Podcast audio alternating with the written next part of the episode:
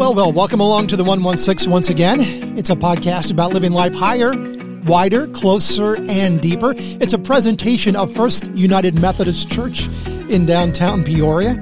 And uh, don't forget to like us and share us on social media. Also, uh, on your favorite podcasting platform or YouTube, subscribe or follow to get all of our updates. We would love to have you stay up to date with us on those. Or go to peoria1.com to join us for the conversation. You can leave us a message there, ask questions, whatever you would like. Peoria1.com is the place to go.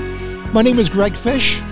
It's a pleasure to have you along with us. And every time I come into the studio, it seems like I'm I'm excited afresh for the guest because there are just so many things to talk about in the life of the things we think about here in downtown Peoria and beyond. But one of the things that is so important to ministry in what we do in at Peoria First United Methodist Church is our Latino ministry. It has really become a part of our identity, and so I have welcomed into the studio today.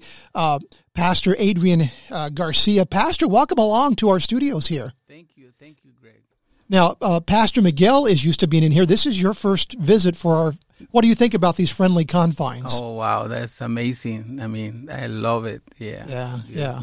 Well, uh, here's what we want to talk about today and think about today, and that is one of the things that uh, is, as I mentioned, so important to what we do in ministry, and so important to think about in ministry is how we uh, reach out to the entire community and be careful about becoming just enclosed into ourselves. It's so easy to do that in ministry, and one of the things we've done here in in this church is to welcome in a thriving Latino community, and that's happening more and more around the country. Now, the unique thing is with our ministry, uh, Pastor, perhaps you can speak to this a bit more, but the Latino congregation has really been considered to be a part of the main congregation, not a different work. How did that come about? Why, why that philosophy?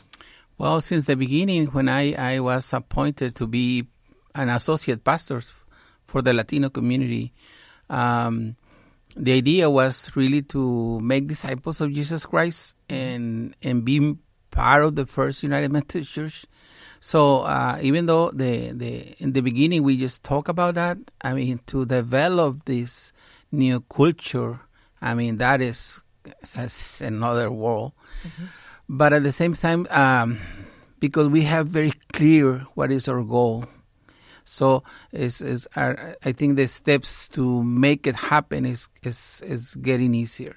You know, Yeah, so um, every time we we welcome a Hispanic family in our worship service, for example, we invite it to keep coming, and we offer you know if they need translation because some of them they really need translations, but if they need translation, we offer translation. If they need Spanish Bible, we offer Spanish. I mean, we have those resources around for every family who are coming to our church. Sure. So in the process, we offer um, membership classes in Spanish or bilingual in case I mean they need it. And so so I mean we keep adding stuff that they can be feel feel welcome to our church. So let me talk to the reality of this ministry then, and it's something that you as a listener might encounter, and that is, um, how do we interact in a healthy fashion with the different communities that are, are becoming a part of our ministry work, whether your ministry work where you are or if you are part of, of Peoria First United Methodist Church? Uh, how do we learn to interact better? How do we become more community? How do we become the people God has made us to be? Because sometimes that can be a little awkward for us. I think we have to even overcome our own stereotypes at times. So, uh, my my first question to you is: Is Pastor Adrian, when you came, you came from Monterrey, Mexico, and when you came to the United States, what were you expecting to find, and instead, what were some of your biggest surprises? Well, I came in in '92 with with Lily, my my wife, and my three kids who were really toddlers in those days. Uh, my goal was to establish a Hispanic congregation. So I think my understanding was I don't need English. I just need to reach out my Hispanic, you know, community. But in the process, I found myself uh, immersed in a bilingual, bicultural uh, community who pushed me to. I need to get this barrier of a language, you know, cross uh, to be able to not just to communicate with with the Hispanic community, no, but to help the Hispanic community. So in the in the process, I, I really understand that my I would say my call is more like to be a bridge in both sides, you know, the Anglo community to Hispanic, Hispanic to Anglos. Well, I would say Anglos, but I say the, the whole community because depends where we are established a Hispanic ministry is the demographic is different. So Sure, sure. really the bridge uh, idea is, is, is, I think that is like, um, stick with me. And, and I say in the beginning of being a pastor in Illinois, you know. Yeah. So when when you came to Illinois for the first time, um, what was the culture? Was there culture shock for you? I mean, as far as weather is concerned, as far as uh, just buying groceries, healthcare, that sort of thing. What was the most substantial culture shock, and and perhaps even more so for the Latino community that you work in? What seems to be the biggest areas of of shock for them when they come uh, to this part of the country? I would say that uh, um, is in, in, in our countries, and I say country because can be from Mexico or Central America. Most of the people who are coming to Central Illinois, uh, you want to find that you really need English to survive. I mean, you are not in Texas, you are not in New York, you are not in Florida, so you need to learn English. The second one, for some of them, because they come to small communities, you need to learn how to drive because in the big cities most of the people they don't buy cars because they have a transportation system. So uh, driving that's that means um, uh, driver license for example who if um, in those days because I'm talking about 92 is a lot of almost 30 years ago um, there was not a lot of support in the system around the new Hispanics in our state. Uh, so um, trying to help them to understand the system was such a shock. For me was, I mean, I thought was more easy to communicate with the people around me was not is, was not the case. Um, yeah. Do, do do Latinos find this to be a, a welcoming area to come to, or do they just feel like I I'm not sure I fit in here? I say that in, in general, the state of Illinois is very welcoming. Good. You know, it's more. I don't know if I can call the the sanctuary state because I don't know if that really is important, but uh, Uh-huh. it's more like a place who are welcome and and uh, their jobs. If if they are jobs available, they're gonna move to Illinois. Um, and and I think the the in general this the structure the the infrastructure infrastructure of the state uh, healthcare uh, uh, English as a second language classes um, jobs you know, are, are available for them and they say yes okay then that's why they come and they can feel welcome to the area Yeah. So let me deal now with one of the issues that might be in the mind of many Anglos. I, I think maybe the pandemic changed the conversation, but a big, big part of the conversation back before the pandemic really occupied our attention was the status of workers in our country and why are they coming here? It's interesting that as Americans, we are raised up and taught that we are a melting pot. We are a culture of many cultures. And, and yet we went through this period of, of almost fearfulness of other cultures coming in and their, their worker status and that sort of thing. You told me something one time that really was informative to me, and that is that um, it is really, really hard to get your paperwork in this country, and sometimes the standard changes in process. Can you speak to that a little bit about how frustrating it is to actually become a citizen for those who uh, come here and want to work in this country? Well, I would say that very in a simple way, uh, the immigration system, you have two ways to get your documents right. One is if you have a job. So if you have someone to offer you a job and you can come to this country with this offer, Okay. of course you need to make those processes in your own country, get the, your working visa, and just travel with your family and stay here. There is a lot of them who come in that process is because they have li- really a a degree, uh, some kind of uh, engineer background or health background, something like that. So um, and the other side is uh, you have a relative in the United States, someone who is so close to you. I mean, probably father, mother, son, daughter, you know, close to, to you.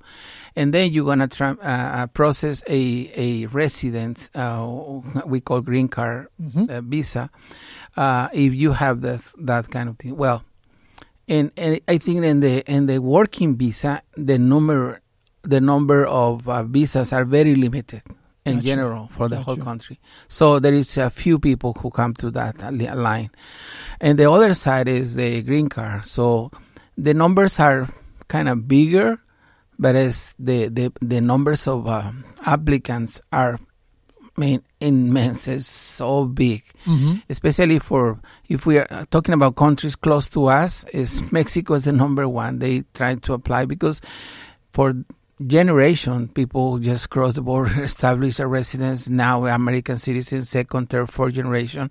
So uh, for mexican uh, who want to come they have relatives here with the status legal status who need to apply. But the system itself is not prepared for those kind of um, processes of numbers. So um, there is another one who came from asylum. Right now, the, the, the big issue is asylum. Okay. Who people come to the borders to asking for asylum because the violence or the problems in the countries, etc. So there is a, a, a specific numbers of uh, asylum visas who they can apply. So even though they are there, well, we don't have enough visas for you anyway.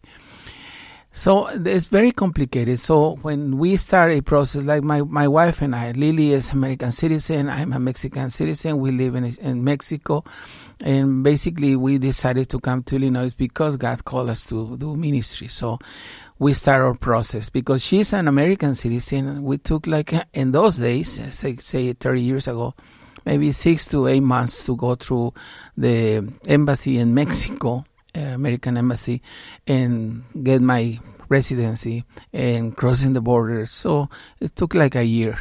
And it's very, it was very uh, expensive for us, even though because we, we need to pay in dollars, all these visas, etc., etc. Now, um, if you don't have a husband or, or parent who are asking you, there is different levels of visas, and that is when the people stuck. Because if I took a year in America with American citizen, could you imagine someone who has a son-in-law or a daughter who is married, who is the fourth level of uh, priority, uh, they're gonna took like uh, 15 years, 20 years, 25 years waiting for that appointment. They can uh, approve the process, say, "Oh yeah, I got your paper. Just wait for your uh, interview." And that is gonna take years of Wow. waiting. So Wow.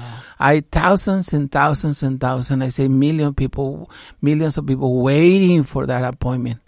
So in some ways they are not legal, but in some way they are already in the process, and this, that's what is everything is stuck. And with the pandemic, the pandemic is is getting worse because there is not a lot of people working in those offices. There's so much more we can say about that, and I don't want to dwell too long on that. Except, I'm just kind of curious. What would you say is the primary reason why people from your country or from Latin America immigrate to the United States? What is it because of opportunity? I say yes, can be opportunity. People talk about opportunities for a better life, hmm but I say more as like uh, your family. Okay. Your family is here. You want to be with your family, and in the sense of uh, uh, family visas, you know. So, uh, for example, my my father, who born in Texas, moved to Mexico when he was a child, and then moved move move, move uh, back in, I say the '60s or something like that. hmm So I grew up with Mexico with my father, who was American citizen, and me and my brothers and sisters in Mexico. And in the end, uh, everything started moving so slowly, but uh, we ended on this side of the river, you know, in the Sure. United States, Sure. because my father was here, born here. Uh-huh. So uh, many of the others families who move, you know, maybe the a generation ago, they want to be together. Sure. So in the in the end, it's, like a, more like a family ties. For those who come for the working visa is different. They really need a job because that pay better. for those who doesn't have any relatives and of any working visas, so they are looking for a better life. So mo- most of them came f- because the violence in our countries. Wow. wow. And uh, even though they don't have a high payer jobs in our countries, they can live peacefully and I think happily because I mean we love our countries. But for those people who are moving to the borders, it's because their life is so harder. There is not, there is no way they can survive over there. So, so do you do you find uh, among the Latinos you talk to that there's a general sense of happiness about being here in this country, or is it more of a sense of just looking for some sort of refuge or or opportunity? I will say there is a happiness because I can see that when they have a in our congregation, for example, mm-hmm. for example, they come Sundays and you can see a family. You can see an extension of your family right here. Mm-hmm. So we spend a lot of time together. I mean, I mean, we have yes an hour and a half of worship service, for example, not necessarily an hour or forty five minutes. We we we need more time. But uh, in the end, is after that we keep spending time together. Then we have a birthday uh, uh, celebration, and there is another birthday here. The weekends we saw at least four or five times those families during the week, besides the worship service. So that gathering make us feel safe, but at the same time happy and and and, and valuable. You know. This is this is the the tendency of most of the families, especially if we say in Central Illinois. If we talk about Peoria, uh, and kind of the big cities with a lot of Hispanics, but you need to divide those in some ways. You need to divide those groups of Hispanics in first generation, second generation, third generation, because culturally are different. Now, you uh, as a pastor, you actually came from the United Methodist Church in Mexico, and I think maybe there's this perception among many of us Anglo's that Latin America is pretty much a, a Catholicized country. Oh, do you, uh, do most of the people who you minister to do they come from Catholic backgrounds, and is that a challenge to you in ministering? Well, uh, first of all, in Mexico, there is not a United Methodist Church who has a denomination name. Okay, okay, There is the Methodist Church of Mexico. You Gotcha. know, many many years ago, they just just um, uh, separate uh, for obvious reason. There is different rules in different countries, and Sure. they cannot keep in that sense together. But anyway, uh, as a Methodist, yes, uh, and most of the people in our countries are, I say, eighty percent of them Catholic background. But uh, even though there uh, there is a Catholic background, and most of them, I say maybe fifty percent of them, they don't attend to church. There are they are they nominal uh, Catholic uh, people in some ways. So when they they hear the gospel, sometimes for them it's gonna oh wow I never hear that. Yeah because you never read the Bible. Oh yeah never. Okay this is the Bible. This is and this is exactly what you're supposed to know. Now let me tell you how to read the Bible. So they found Jesus as a Lord and Savior for the first time and they in love with the word that's why they just become we call Christians, even though they came from that background, but really they don't have any relationship with Christ. They can go to the mass uh, once in a while for a birthday, whatever. Like many other denominations, they have a lot of people in the numbers, but they don't attend regularly to church worship service. And you know, we, we Anglos in, in our church services can tend to be so stoic and proper and quiet. I've noticed such an energy in the Latino congregation. Is that a cultural energy? Is it just an excitement because they're they're discovering themselves in Christ? What would you attribute that uh, those differences to? I think it's, it's in some ways it's, it's very cultural. Okay. we are uh, very passionate, you know, people. Uh, we love to be together. We are more, I say loudy people, but when I found another ones who are more loud, I said, well, we are not really but uh, I say that in general. Uh-huh. So uh, we love uh, the conversation, sitting, spend time as a family, uh, singing. You know, we love that kind of interaction. Gotcha. And so it's part of our ne- energy as a, as a community. That's when we come to Christ and we came to the worship service, you can see that difference. When we worship, we raise our hands, we cry, you know, we come to the altar. Every time I make a, a, a altar call, always there is someone there. It's like uh, they come because they want that blessing. They want that, you know. There's some miracle happening every every Sunday. So maybe one of the best ways to break down walls is let's talk uh, overcoming some stereotypes. What would you say is the stereotype that Anglos have about Latinos that is most frustrating for you personally? Uh, that is a that is a hard question.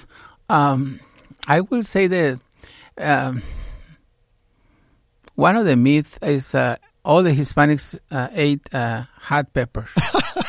so it's not true, Uh-huh. you know. A- And uh, the Central American in general, they don't eat spicy food. You know, it's more like a Mexican side. But even when Mexico is so big, it's so you know, from one coast to another coast, one, one north to south, there's thousands of miles. So Sure. um, no, it's not true. But uh, they uh, trying to think in that way. And and the other side, we thought the Anglo community or the other community they don't eat hot, spicy food. But it's not true in general. You know, most of them say, "Wow, it's not." But you know, um, I noticed that in our congregation, some people who have their own garden, family gardens, uh, when they uh, harvest uh, hot peppers, jalapenos, um, habaneros, or ghost peppers, they say, "Oh, I know who, someone who can eat it," and he bring it to me and say, "Hey, Pastor, I bring it to you." So, oh, thank you. Yeah. But habanero is not my thing; it's so hot. Yeah. But anyway, I appreciate it, and I just give it to someone else. But um, eh, in in that way, some kind of it's a funny thing, you know. But the thing that is frustrating me more is um, when they feel or they think uh, we cannot communicate with them because my pronunciation is so heavily that they think maybe they don't understand. But this is one thing is my mind, one and the other thing is my, my tongue, my, my way to speak, you know. So uh, when we are together and they trying to speak with me and they take slowly to see if I can, and they say, I understand, Yeah. but le- let me try to say it the way you can understand. So uh, I think they frustrate me the way that they, they even for hmm, Hispanic community trying to communicate with Anglos is the same. You you can communicate. Maybe it's not the we don't have the whole vocabulary or the way the sounds my word sounds differently because the pronunciation, you know, and depends when uh, where you came from. But in the end, if we can communicate, this is the goal. Say hi to everyone. Say hello. How are you? What is your name? I mean, basic stuff. I mean, everybody can do it, especially with the Hispanic community in our country, who in first generation Central Illinois, they come here because they love here, they love the weather, they love the cities, and they have jobs. So if they have jobs, they speak English somehow, you know. So um, be friendly, um, don't be shy, talk to them. If you see in the process that you understand, while keep asking or say, "Well, it's no big deal. We keep trying because we we as a Hispanic trying to understand everything." And the other side, I say, "You keep trying to us and and and make that bridge of uh, uh, friendship, you know, stronger." Uh, that's why that's why one of the things that I really love about this church is the friendliness the, the we, we we have as a church to the community, and uh, we take it for granted. Yeah. But not many churches has that kind of opening to any other culture. And one of the things you've noticed about me and our relationship is I know just enough Spanish to get myself in trouble. Hmm. And I'm, I'm kind of ashamed of the fact that I studied Spanish in school because I was required to and actually became very mo- very moderately fluent, but I've lost most of that because I haven't used it. And so I like to occasionally try, at least attempt to speak in Spanish. Do, do Latinos like it when Anglos uh, try to speak in Spanish, or do they, by and large, prefer that we try to communicate in English? I will say that we love when the, you try because we are doing the same thing. Mm. You know, it's kind of oh he he's he's he's uh, uh, walking the second mile just Gotcha. to communicate with me. That we love that. And I don't know if this is a stereotype, a good one or bad one, but I've been of the perception that Latinos learn English much easier than we Anglos learn Spanish. Uh, I've just been so impressed with, uh, even in vacationing in in uh, in Mexico, how how many people are are reasonably fluent in English as compared to here, how people are not that conversant in, in Spanish. Is, is do you think there's any truth to that? Well, when you go to Mexico to those places, mm-hmm. basically they are there because they want your money. That's all.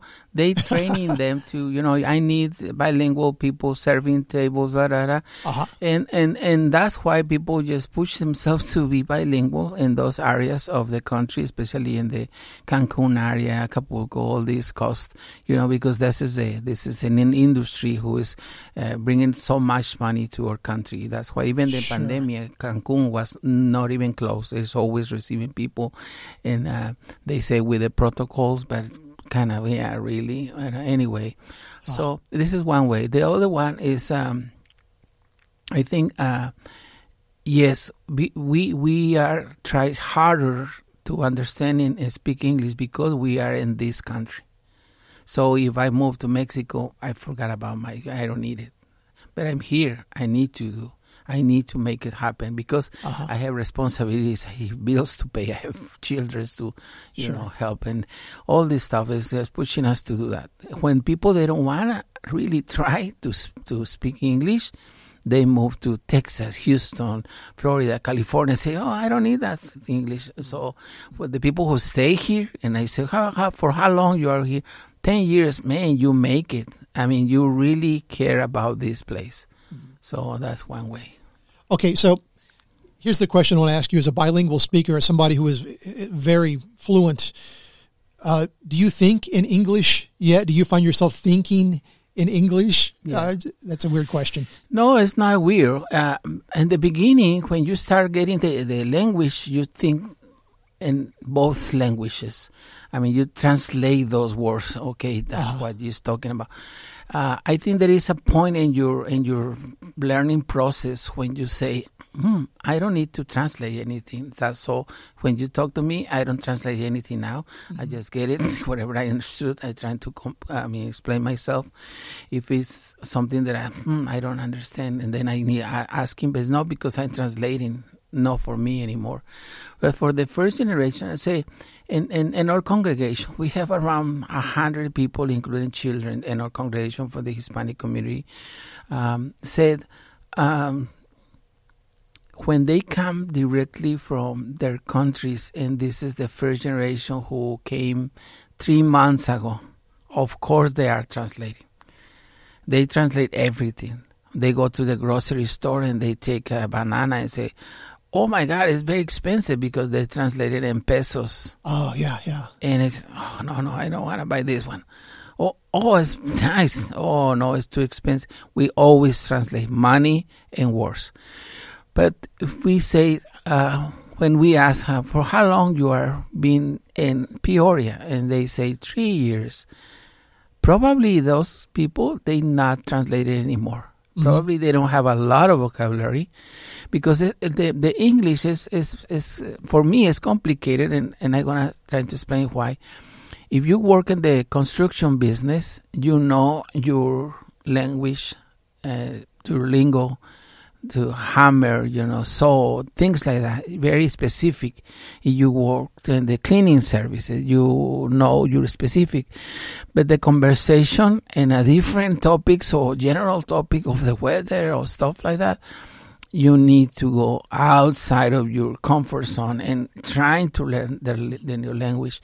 It's not the same to translate for a lawyer to a doctor to uh, constructor people, and um, we need to get those vocabularies. I say for me, if I preach in, in English, the religious vocabulary is in me because this is my thing. But if they put me to speak about the global warming, I lost. I mean, because I can translate all the words that I know in Spanish to the new language. Yeah. Okay, So uh, you said something that I want to kind of go back to, and, and that is thinking about food is central to every culture. Every culture very proud of their food traditions, and and, and then even among Anglo's, we all have different food traditions in different parts of the country. Um, something I've always been. By the way, your wife is a fantastic cook. I always love it when you guys bring in food, and it doesn't happen that often. But uh, tell your wife to bring food in anytime she wants to. I'm here. uh, but just, just out of curiosity. Um, reasonable side of me realizes that any restaurant in this country uh, Americanizes the food. But to what degree are we experiencing anything authentic when we go out to a, a Mexican restaurant being operated by Mexican individuals? What in those restaurants tends to be authentic? What is not so much? What are the American versions of, of Mexican food? Well, I would say it in this way. When you go to the restaurant and you see more Hispanics than Anglos, that is the real thing. Good. So it's easy. You go more, you see more Anglos than Hispanics sitting in the Uh-huh. restaurants. Uh-huh. Eh, probably it's not the real thing. Gotcha. Uh, that's why even in Peoria we have restaurants and we have this new small business selling tacos and your very specific thing. Uh, when you saw people making line or you know buying in these different places and you saw more Hispanics, that is the real thing. In Peoria we don't have a lot of them. We have few of them. They say, mm, I prefer this food from this restaurant, but not from this restaurant, and you know, because most of the restaurants in general are making for the the general community, not for the Hispanic community. If I go to any of them, for example, I would say Los Cabos is in a, an advertisement, but I know the owner, and I say, hey, do you have this? He say, no, but I can make it for you. Oh, because they don't sell it to general because it's not a profit in there but I want this plate. Oh yeah, I can. I, let me talk to the cook, and the cook is from Michoacan or from Guanajuato, and they know how to do it, and they have the ingredients. I say, "Psh, this is for Pastor Adrian. You, you see, Yeah, yeah. but it's, it's it's like that. You need to know your plates, your dishes. So you go to the big cities, you wanna find the real stuff, and they're gonna be Sure. more. Mm, I say not necessarily all Hispanics, but Hispanics and Anglos, eh, but you can see there is difference, a very different thing. Uh, in Chicago, for example, because it's close to us, you find it. For the Central American people, because there is a very diversity f- food. Uh, the Central American people they la- they like the Mexican food in general, but they have their own dishes. So when they want to go to a very Central American place, it's not here in, in Peoria. Gotcha. So when they find friends in the area who are from that country, say, "Hey, come on to my house because we have this dish." Oh, and then they they meet together in their homes, not in restaurants, but they go to San Luis or to Chicago, uh, and they they have those kind of restaurants. They just travel every weekend for for a a good and nice and real food. Pastor, do you have a few more minutes because this is such a, a great conversation? I'm, I'm going to go a little bit longer with this podcast than usual because there are several things. Here's another question that I have for you, and it's an observation that I first made many years ago when I was still in, in the broadcasting industry. I lived in a community where there was a, a large influx of workers from Mexico uh, coming in to the community, and one of the things that I noticed was when I was in one of the big uh, the big department stores, you know, one of the big box stores you could always tell when there were new folks coming in because you could see the look on their face. They were just blown away by what they saw uh, in this store available to them. Is, is that a, a fair analysis that by and large, when, when uh, uh, folks from Central America come here, that there's a, a lot more available to them as far as shopping and in our stores than they might experience where they live? I would say that um, probably not the brands because we have the same brands in our country. Okay. It's probably the the cost are Oh, uh-huh. the, are costly in our countries than here. Okay. Uh, if I'm gonna buy a Nike shoes, I mean, in our countries, I can pay 150 to 100 dollars for the same shoes that I'm gonna buy here, and a hundred dollars. So I said, "Wow!" It's, the brands are kind of everywhere, but it's very expensive. Even in Central America, is is one of I mean, the poverty levels in Central America are, I mean, terrible mm-hmm. and they are very expensive thing. There is malls because they still use the, those malls that we have here, but mm-hmm. it's not the business they used to be. Mm-hmm. But they have malls that you can go there and so wow, that you can be amazed of the kind of constructions they have. But they're very expensive. So who buy those places? Well, there is a very small numbers of rich people in those countries who make it for themselves. hmm Instead of going through New York, they just go through their own malls. So when they come here, they are not amazed of the buildings, but the brands and costs. Cost, they kind of gotcha. compare and say, wow. And we have more online buyers here. So the new generation of the Hispanics who came already with the cell phone in, in hand, when they found it, it's easy to buy in online mm-hmm. than their countries because they don't have this in- infrastructure in their own countries as larger as here. You can go here and you can go crazy. So I think I, I I say to them, you be careful. I mean, don't spend all your money and stuff like that because they don't have over there, of course. And not all of them they came from uh, uh, poor families, you know. And you know, even in asking that question, I wonder, does that reveal a little bit of a an unfair stereotype that I have, and that is that anybody who comes from Central America is automatically coming from a more impoverished existence than what happens here in America. That's that's probably an unfair stereotype, isn't yeah, it? Yeah, because uh, one of the things that I found in Mexico and Central America, there is a lot of young people studying in the universities, I mean, with the degrees. The problem with that is because they're living there when they graduate from their, um, as a lawyers or dentists, doctors, you name it. I mean, there is a lot of, of those stuff here. Yeah. They don't have Central America. They don't have enough jobs for everyone, Sure. or it's the pay is too low. For example, for example, uh, we went to Honduras two years ago, and we asked um, the team in Honduras to hire uh, doctors, a pedi- pediatrician, uh, um, and specialists to be with us to be in uh, those three four days clinic. We pay a hundred. Let me think. Right. Um, so close to hundred and eighty dollars a day Mhm. To serve that community and they have you know maybe 50 60 people. Wow. for a hundred dollars and for a hundred and eighty dollars they say yeah sure because i don't i don't, i'm not gonna make it in in my own setting hmm but i'm making here. So in three days they can get seven hundred and fifty dollars and maybe the value of uh, two weeks of job over there or maybe a month over there so that's why when you come to see the people, one of the things that I very, I mean, uh, curious about is if they have a degree. Because when I found they have a degree, they know more than I thought. So I have uh, people who were teachers, who were dentists, who were um, lawyers in our congregation has mm-hmm. not certification to be lawyers here or dentists here. Sure.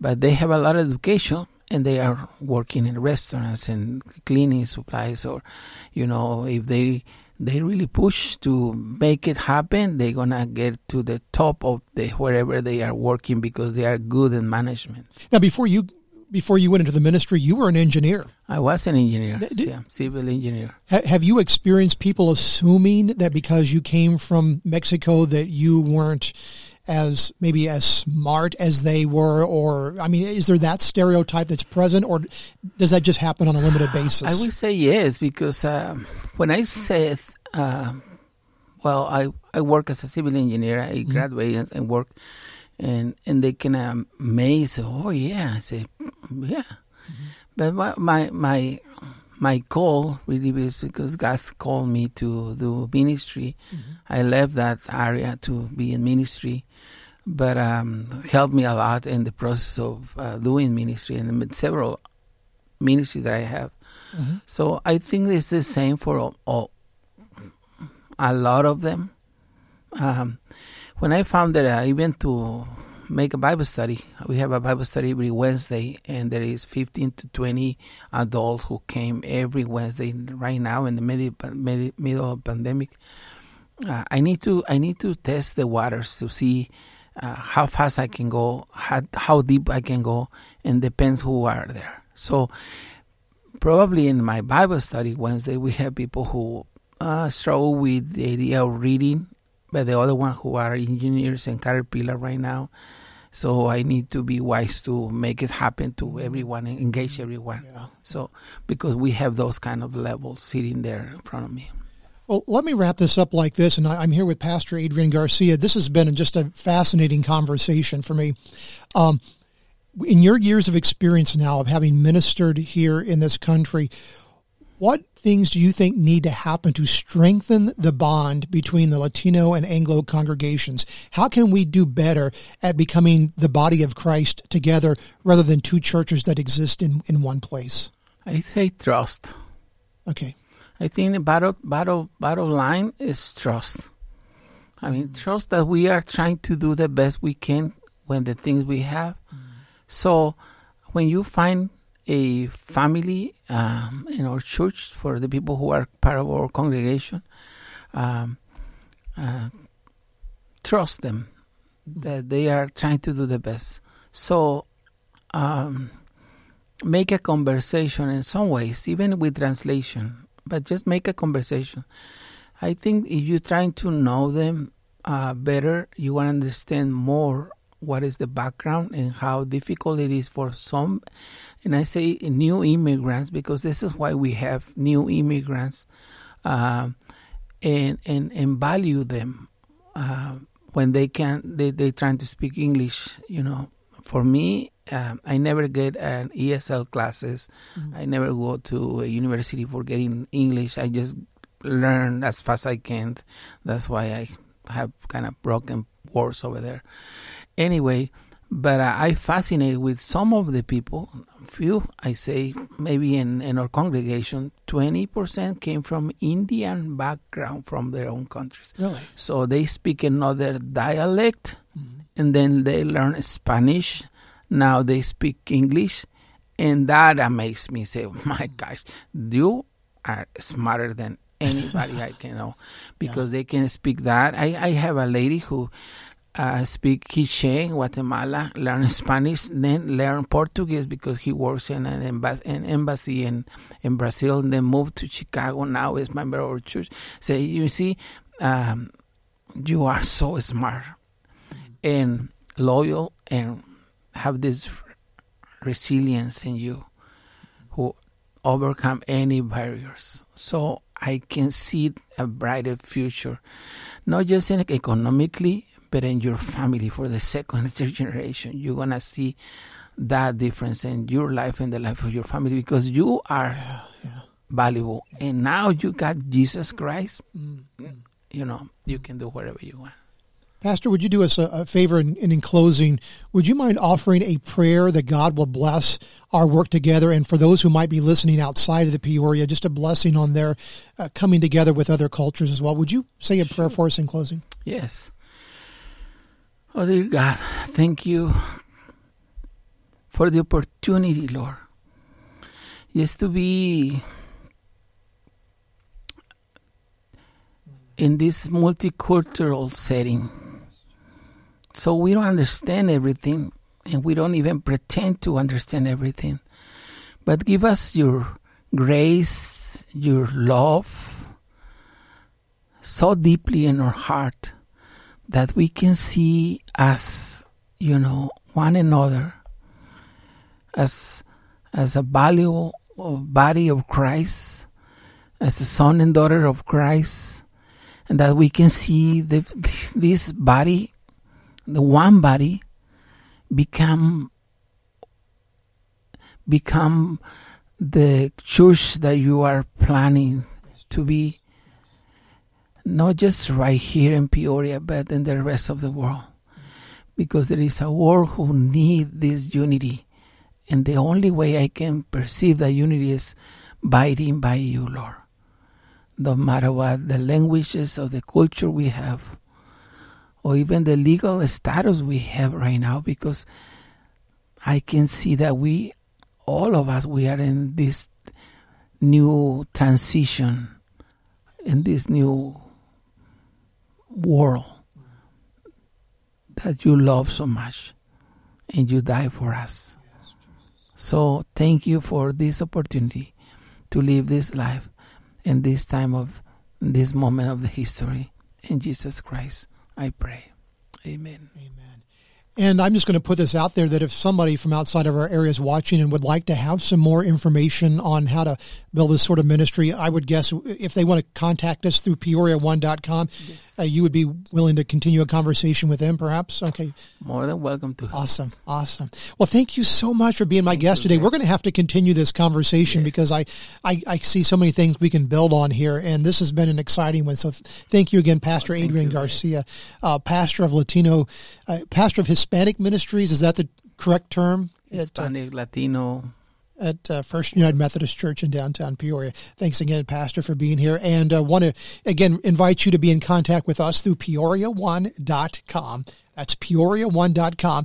If you check in there, you can um, uh, send us comments, you can send us questions, and you can continue the conversation with us. Also, be sure and like and share us on social media. That's one of the ways we get this word out. And uh, subscribe on your favorite podcasting platform or YouTube or follow whichever the vernacular happens to be where you are. That keeps you updated as far as our podcasts are concerned and helps us get the word out as well. Well, the 116 is a podcast that is a presentation of First United Methodist Church in downtown Peoria to bring life higher, wider, closer, and deeper. My name is Greg Fish, and it's been such a privilege to be with you today. Thank you so much for being a part of this conversation on the 116.